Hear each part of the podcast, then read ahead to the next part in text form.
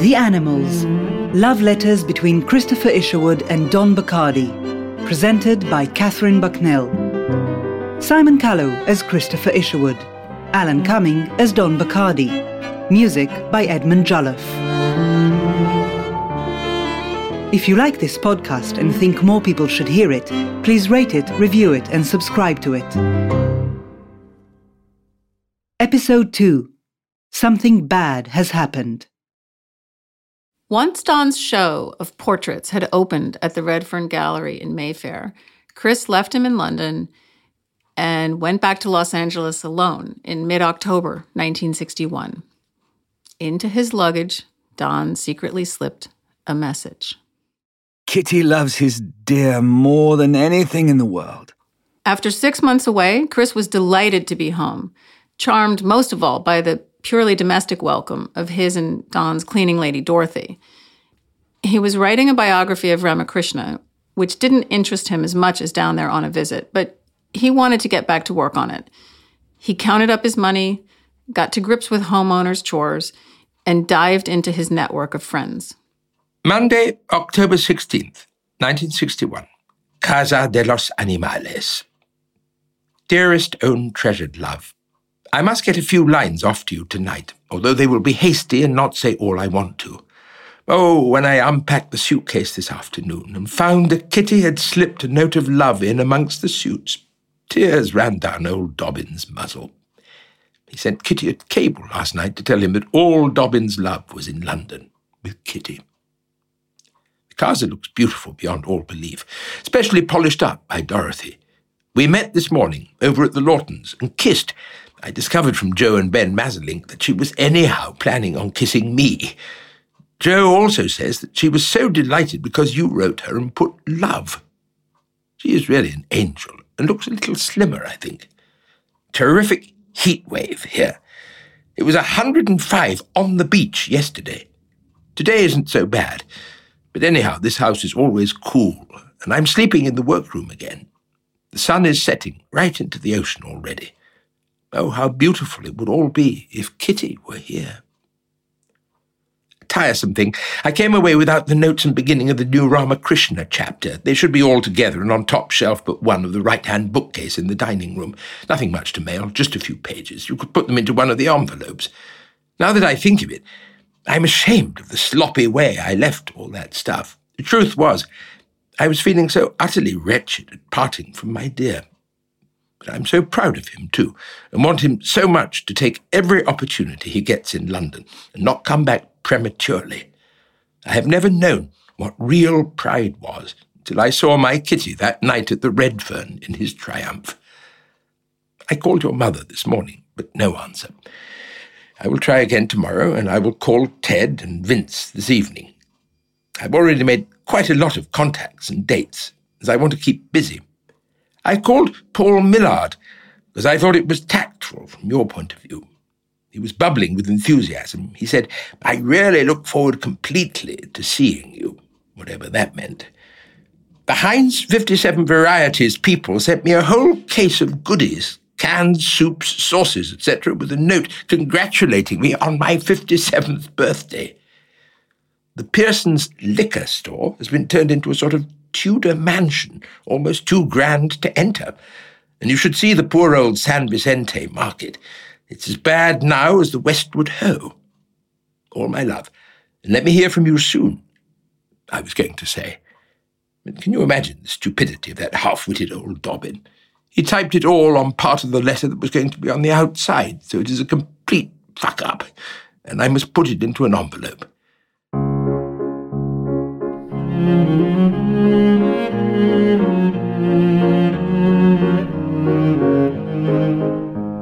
I'm starting back at the gym tomorrow, and today I ate tiger's milk and lots of carrots and everything healthy. Be sure to let me know about any reviews. Oh, that money of my mother's has arrived already and has been deposited in our account $14,038.50. So the animals will not starve. The money from Methuen hasn't arrived. However, at the Chase Manhattan, I hope the English didn't grab it. Mountains of second class mail, including all kinds of books and appeals for charities, and your film magazine sent regularly. Now I have to attend to the problem of the trees. I don't think we should cut down the live ones, do you? All my love, sweetest angel. And good night. Drub. The London Evening Standard, a tabloid, had trumpeted Don's opening party in its gossip column.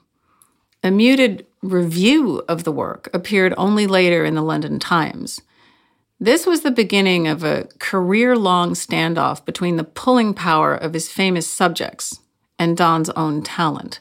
Right from the start, his work received big public attention, but seldom any informed recognition of what he was doing as a draftsman or a painter. It was thrilling, and it was also bitterly disappointing.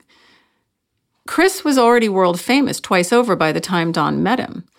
First, as the top novelist of the British literary left in the 1930s. You know, in 1938, Somerset Maugham spotted Chris at a London dinner party, and he told Virginia Woolf, who was also there, that young man holds the future of the English novel in his hands. Second, Chris was the creator of his own Broadway character, Herr Issyvoo, launched alongside Sally Bowles in November 1951 in I Am a Camera. Chris was secure in his fame and even a little weary of it. So Don must have found it a shock that fame could be uncomfortable and take an uncontrollable form. He didn't flinch. As a movie fan since childhood and an increasingly sophisticated observer of celebrity, he understood why his audience got excited about his starry subjects. He also knew that he himself had chosen his subjects actors, writers, directors, composers, artists. I've often heard him say, I made my own bed. He was anxious, he was ambivalent, and he was already committed to his next show in New York.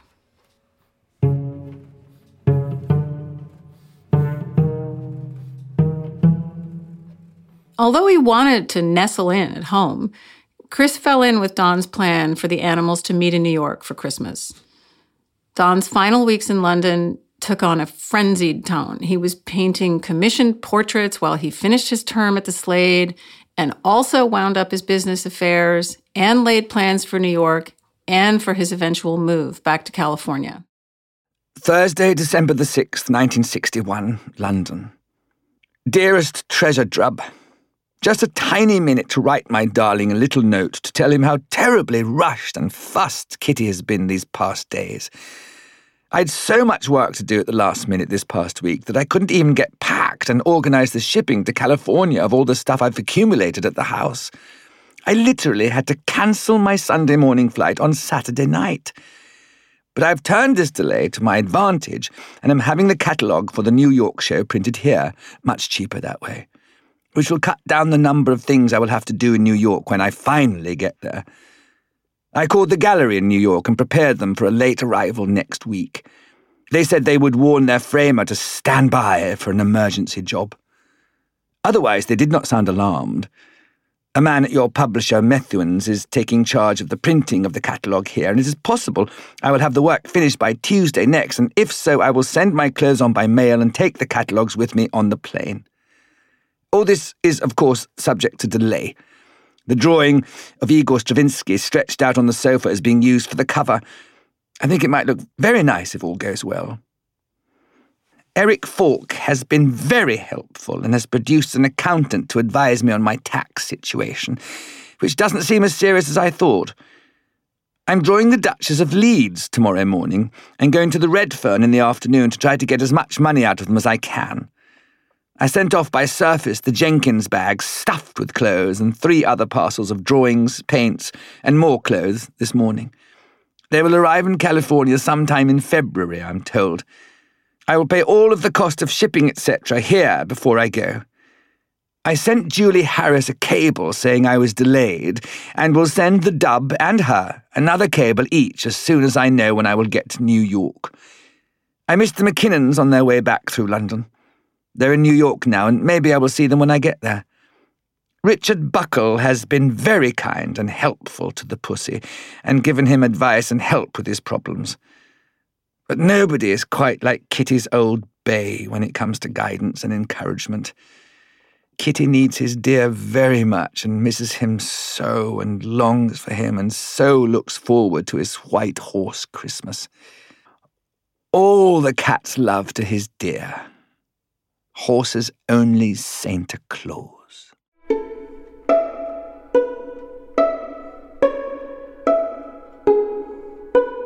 The cable telling Chris when he would arrive in New York was sent five days later. But when he sent it, Don was already in Manhattan. New York, New York, December the 11th, 1960, Isherwood, 145 Adelaide Drive, Santa Monica, California. Stray kitten found in New York, mewing for a horse. If you know this cat, come at once. NYSPCA. I was completely flummoxed when I came across this telegram. How did Don come to be suddenly already in New York without Chris knowing? After all the planning, it made no sense. By now, Don had let me borrow the original correspondence from which he'd made his typescript. I got out on my desk this rustling plastic carrier bag. It was filled with fragile featherweight air letters, postcards, tiny photos little drawings, clippings. It's all held together with rusted paper clips and desiccated rubber bands. I checked the original Western Union telegram. There was no mistake in Don's typescript. So I telephoned Don and I asked, why had he gone to New York in such a rush? He told me he'd gone to meet a lover. He flew from London to New York overnight, December 9th and 10th, and spent the weekend with Paul Millard at a friend's apartment without telling Chris or Julie Harris and her husband Manning Gurian where he was. He'd been having an affair with Millard in California before he left for the Slade. And after nearly a year without meeting, they ended it that weekend. Why did I feel that I had discovered something new? Don had already told me about the affair when I edited the first volume of Chris's diaries, and he had also told me that Chris never knew about it. The warnings he wrote to Chris from London about how busy he was and how unsure of his plans were perfectly true, but they were also purposeful. They were a way of creating a loophole in time, a lost weekend.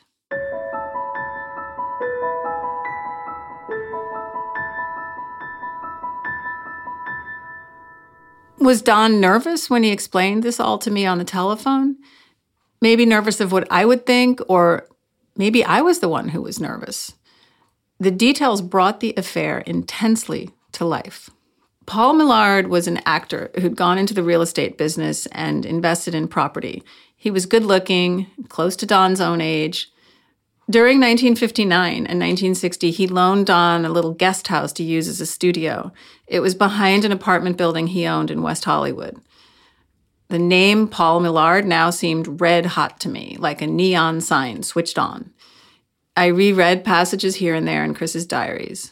No, Chris hadn't known about the affair, although he had nearly found out in July 1960 when Don went missing for a couple of days, just as Millard arrived back from a trip to Europe two days earlier than announced. In his diary, Chris wrote July 14. Something bad has happened. The night before last, very late, Don said goodbye and drove off. He explained that he had to spend the night and last night looking after Paul Millard's studio because the friend doing it while Paul was away had gone to Claremont.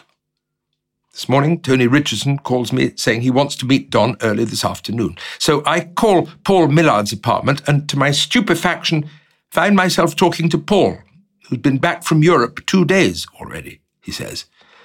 So then I get an inspiration and I call Gertrude Applebaum because I know Don was going to draw her yesterday afternoon.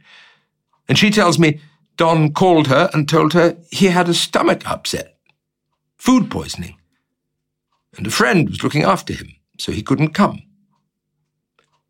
So now here I am, sitting on the phone and feeling sick with worry. And behind the worry, all kinds of other feelings crowding in. A voice keeps reminding me that he told me a totally unnecessary, elaborate lie. Or so it seems. But right now I don't give a shit about that. I only want to know he's all right. I am gradually getting very scared. And writing this is just a way of killing time. This makes me realize how desperately insecure the whole structure of my present life really is. It depends so utterly on Don and on my belief in our relationship. That's wrong, of course. And perhaps this will teach me something. But for now, the only question is where is he?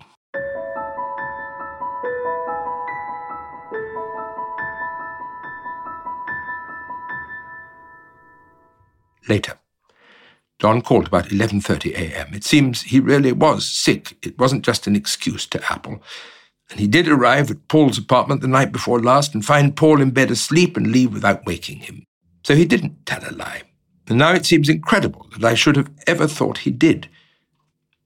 The truth is, I'm sort of half prepared for anybody to do anything. That's not entirely a fault, of course. It makes for understanding. Now I feel nothing but utter relief. A totally unnecessary, elaborate lie. Unnecessary because if Don wanted to spend a night or two out, Chris wouldn't have stopped him. Nevertheless, Chris let himself believe Don's explanation, which seems like a kind of weakness. And he was immune to the implication that Don would be interested in Millard anyway, which seems like a kind of strength. Here was a decorum with which I was not familiar the nuanced privacy of a semi open relationship. The how is such a relationship conducted? How do intimate companions create a space in which to conduct a second relationship while having the least possible impact on the first relationship? I was to discover that Chris and Don didn't really know how to conduct such a relationship themselves. But they were determined to figure it out. And Don must have wanted me to see this, to follow the inner, hidden story, and come to understand what they were really trying to do, living together for so long. If he had told any lies along the way, he was correcting that now. He was insisting that I know the truth, that I see how difficult it was to have both companionship and freedom. I wondered whether he was thinking I could somehow absolve him of the necessary hurts.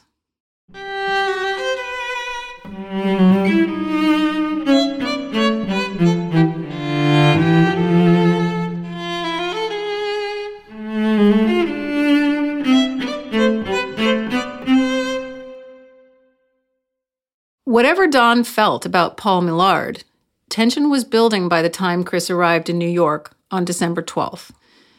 They met at the Gurians, where they stayed for about six weeks. They saw lots of friends, visited Gore Vidal at his country house in Barrytown, attended the premiere of Vidal's play Romulus in Philadelphia and New York, and a preview with Tennessee Williams of his The Night of the Iguana, in which Bette Davis and Margaret Leighton were starring, and for which Leighton would win a Tony Award.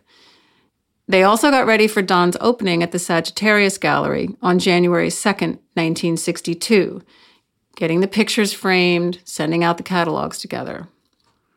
All the while, Don was receiving new commissions and doing new portraits.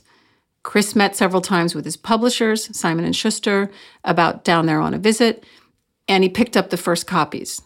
The pace was hectic. They had no privacy. Chris had arrived with a bad sore throat, recovered a little, then he caught a cold. Soon after Christmas, he wrote in his diary December 28. Rain turning to wet snow. The town is as gloomy as a fjord. The lights from the great towers shine palely through clouds. Down on ground level, it is raw and dirty. And all the delights and promises of the metropolitan bazaar can't conceal the fact that we're on a wretched, wintry island in a flat, ugly land too far north. Don's rat race seems far more desperate here than it did in London.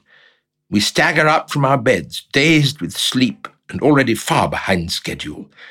There's just barely time for breakfast at the place around the corner on First Avenue, and then Don's off, darting through the traffic. The light's always against him, it seems, with his awkward drawing board and his kit bag full of brushes, inks, and pencils. He admits to the feeling that if he were to stop rushing, he wouldn't be able to work at all.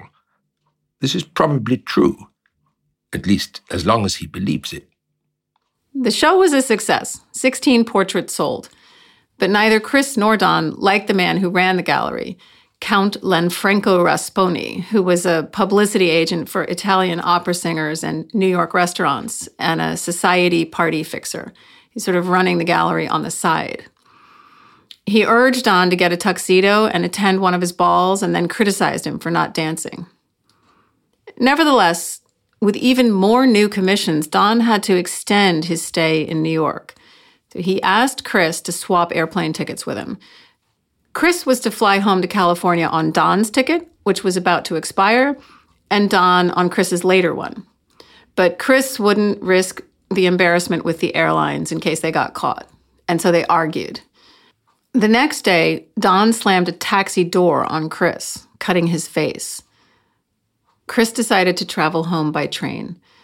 The last diary entry he made in New York was a dark and angry one.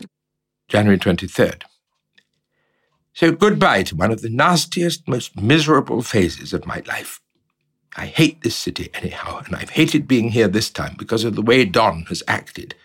Right now, he's nerves strung almost to screaming point, and it is misery to be with him. I'm sure he hates me, and I rather hate him. I mean, on the surface. Underneath, things are more or less as they've been for years. Whether we shall go on living together, whether we ought to, if we do, remains to be discovered. He set off for Los Angeles on January 25th. Don stayed at the Gurians. After his train crossed the California border near a little town called Needles and headed into the Mojave Desert, Chris drafted a letter on the envelope containing his ticket. He dismissed their animal identities, which had now somehow been exposed as false. January 27th, 1962 won't write a Kitty and Dobbin letter. That's sentimental. Though it's a beautiful, poetic sentimentality. But I think we can still talk to each other by our own names. I mean, even when we're not mad. I realize I am deeply selfish. You admit that you are. But that doesn't stop me loving you. And perhaps we would get along better on the basis of being admittedly selfish. I said a true thing when I said I didn't like being good any more than you didn't like being bad.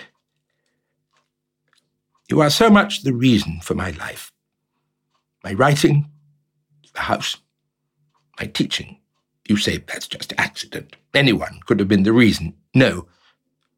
You know that's not true. My selfishness is that I want you to stay with me. Your selfishness is that you ask yourself, couldn't you do better considering you were young? So my selfishness is really much more sinister than yours.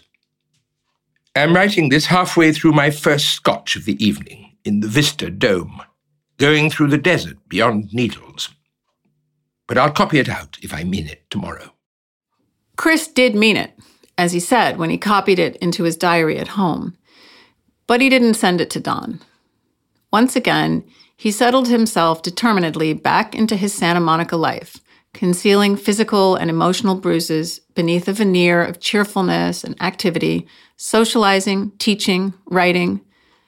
Don went on building his career in New York, drawing some of the most interesting writers in town, including Tennessee Williams and the poet Marianne Moore, to whom he was introduced by one of Chris's oldest friends, another poet, Wystan Auden. Wystan and his boyfriend, Chester Kallman, looked out for Don Don did lots of actresses too. For example, Marian Winters, who'd won a supporting Tony Award playing Natalia Landauer in I Am a Camera on Broadway, and Shelley Winters, who played Natalia in the film. And he drew Anita Loos, who's the author of Gentlemen Prefer Blondes and a Hollywood friend of Chris's since 1939, and the composer Virgil Thomson.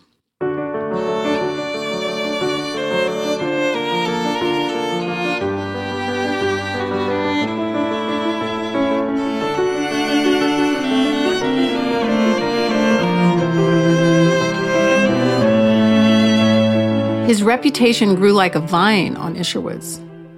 Down there on a visit, which Don called the Dubs story, was circulating in advance of its late February publication with a cover Don had designed and drawn. On top of this, he was making extra money doing fashion sketches for magazine ads.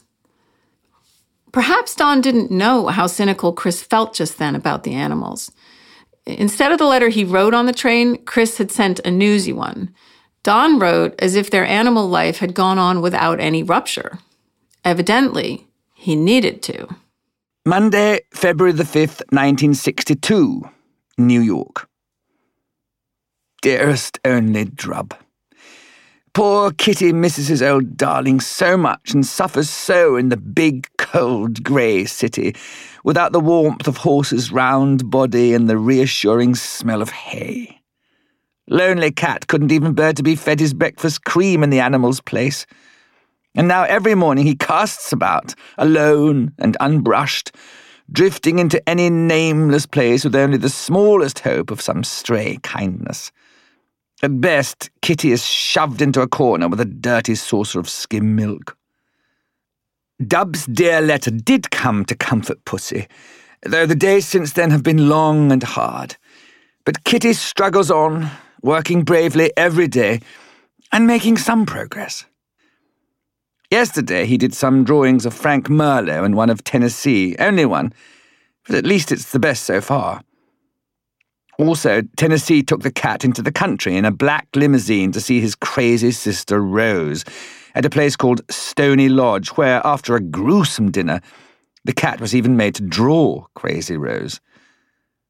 The cat's tail brush also dealt with Marianne Moore on Friday, and she was so kind to him, and stroked him and showed him little pictures and toy mice and her old watercolours. Though she didn't have one of her own, Kitty felt she really liked cats. One of the drawings, in her usual three cornered hat, which Wystan objects to, is even quite good. Wystan and Chester have been very sweet. Wystan has commissioned me to draw Elizabeth Mayer, which I'm doing on Thursday. They had me to dinner one night. Irving Drutman and Michael Delisio have also been kind to a kitten. Julie and Manning Marian Winters and Jay Smolin, and particularly Bill Inge, all praise the Dubs story very much. Tennessee was upset because he hadn't got his copy yet, so Kitty gave him his own because he thought his old horse would have wished it. Did more elder drawings of Anita Loos, which she liked even more than the first ones. Also some flying claw impressions of Shelley Winters, who was as impossible a sitter as I had expected. Terry Rattigan took the cat in his best night black bow to the opening of a passage to India, and then to dinner with Margaret Leighton at 21.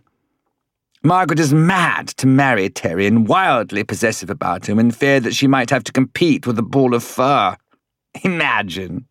But Kitty was gracious and made his puss-ition perfectly clear to her, as though a rat would ever follow a horse.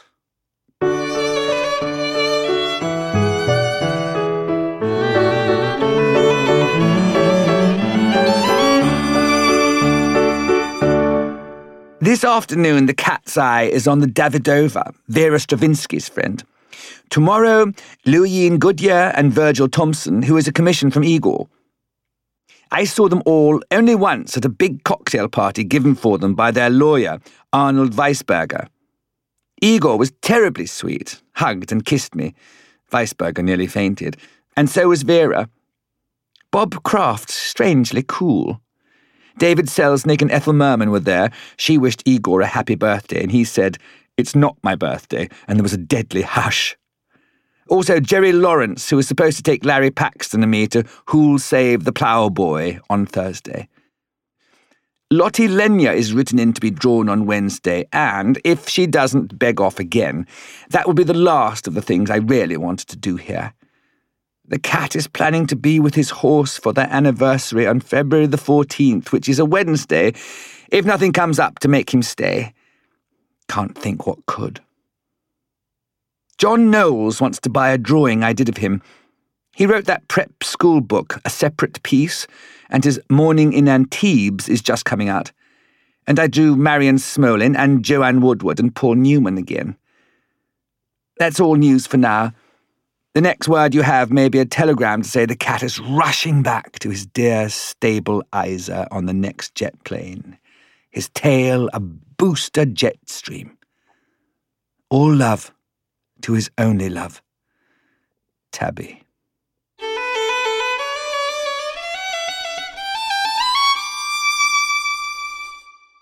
La Casa, Wednesday, February 7, 1962.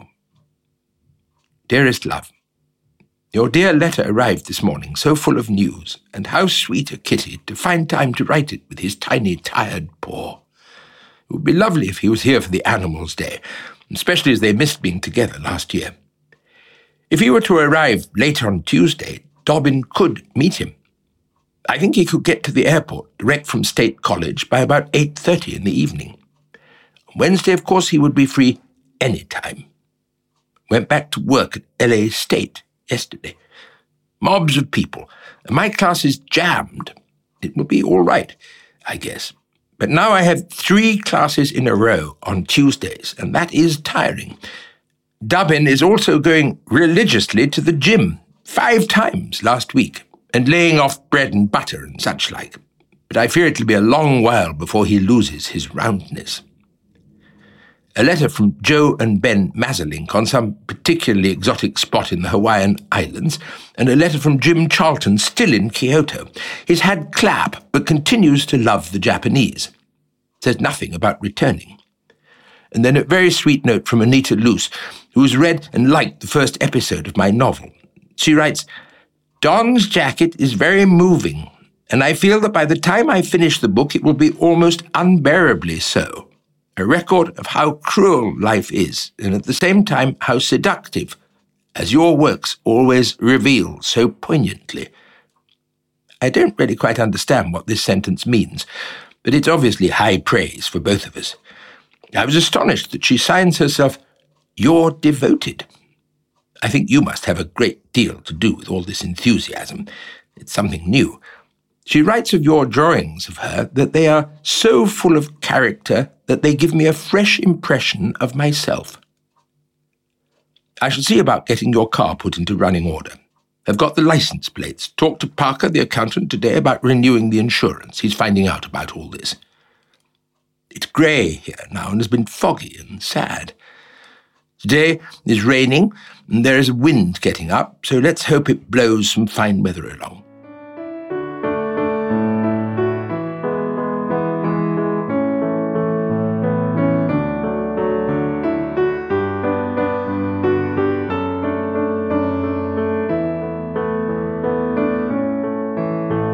Read the first 40,000 words of Gavin Lambert's novel, Inside Daisy Clover.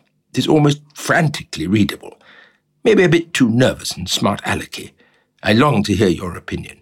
John Houseman's Measure for Measure production was just awful, terribly acted, and the most tasteless gay 90s Viennese decor and costumes. I was also much disappointed in Kurosawa's movie Throne of Blood. But I think that'll still be on when you come back. Elsa Lanchester and Michael Hall, now her constant companion, were down at the Laughton house next door and called me over.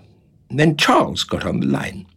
He's in bed in hospital in New York, and he asked if you were in town and if you could come and visit him. I was vague. Vague. On being pressed for your phone, I gave him a number which I now realize was almost certainly wrong. So that's that. If you do want to see him, however, Florence Nightcat, He's at the Hospital for Special Surgery, 535 East 70th Street. Poor old thing. He's cracked his collarbone. Terry Jenkins is in attendance. Charles is very cold whenever Elsa suggests coming, according to her. All my love to my darling, and awaiting his telegram. Dub. Love to Julian Manning. Don didn't get home after all for the animal's ninth anniversary, February 14th. He arrived in late February 1962. He'd been away for more than a year. He and Chris returned to long established modes, but the emotional tension between them was to get much worse over the following year and a half. Don was really struggling to capitalize on his achievements as a portraitist and fashion illustrator and to progress with his painting. And he explored an independent, sexual, and romantic life that was to change his relationship with Chris profoundly.